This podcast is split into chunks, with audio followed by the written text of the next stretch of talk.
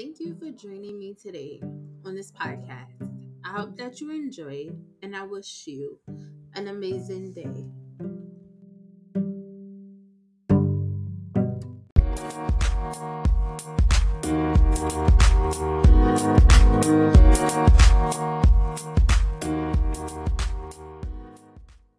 As I write this, my apartment is getting painted and I've been running like a madwoman. There is nothing more joyous than putting in the work to complete that to do list that keeps growing a little longer each day. Now I don't even bother with feeling the stress of a busy day. I look at it as it's a productive day. Some would say, your busiest day is how you know you are moving forward. For some, this is the busiest time of the year.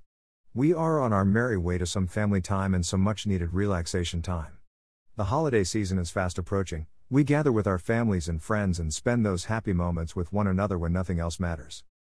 So our days get a little more occupied with the shopping, cooking, wrapping, and other sorts of things. While trying to juggle our day to day basic needs. I cherish the moment when I've completed everything on that extremely long list. But, one thing I don't do is beat myself up about not getting everything done on that list.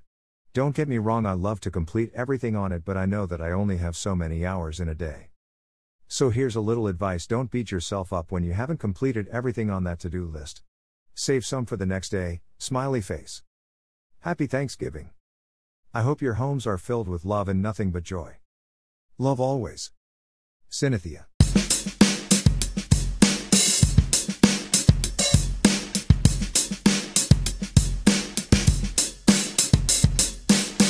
Thank you for listening, and I do hope you come back soon.